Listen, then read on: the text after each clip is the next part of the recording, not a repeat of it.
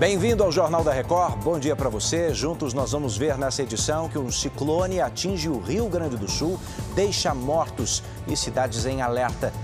A Câmara dos Deputados pode votar ainda hoje o Desenrola Brasil e o limite dos juros do cartão de crédito. É agora no JR.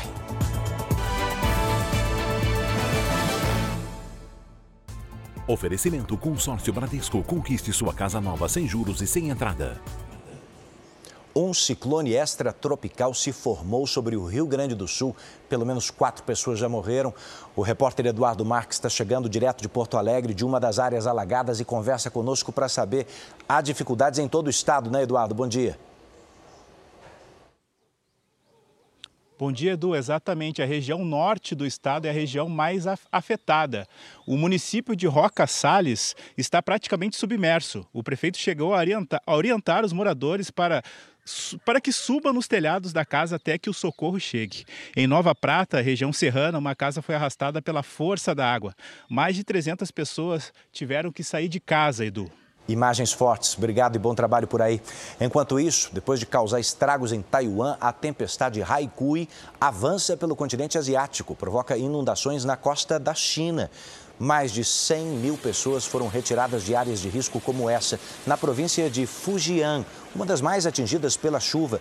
As correntezas tomaram conta das ruas, que ficaram debaixo d'água. Os meteorologistas preveem que a tempestade perca força nos próximos dias.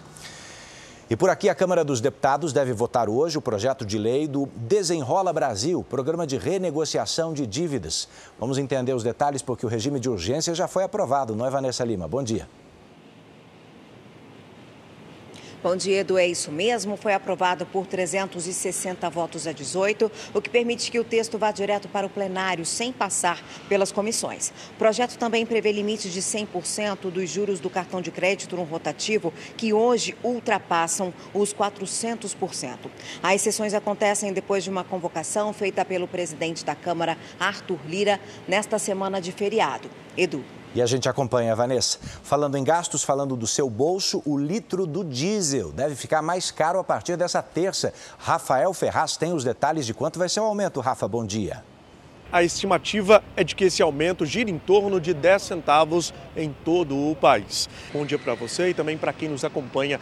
Embora esse reajuste seja feito nas distribuidoras, o valor deve chegar sim ao consumidor final. Isso porque a alíquota do PIS/COFINS que estava zerada volta a ser cobrada. Essa desoneração valeria até o final do ano, mas foi revertida por causa da perda de arrecadação por causa do programa de incentivo ao carro zero, Edu. E com o fim da paridade internacional do dólar, a gente vai ver uma flutuação ainda maior, né, Rafael? Obrigado, vamos continuar acompanhando.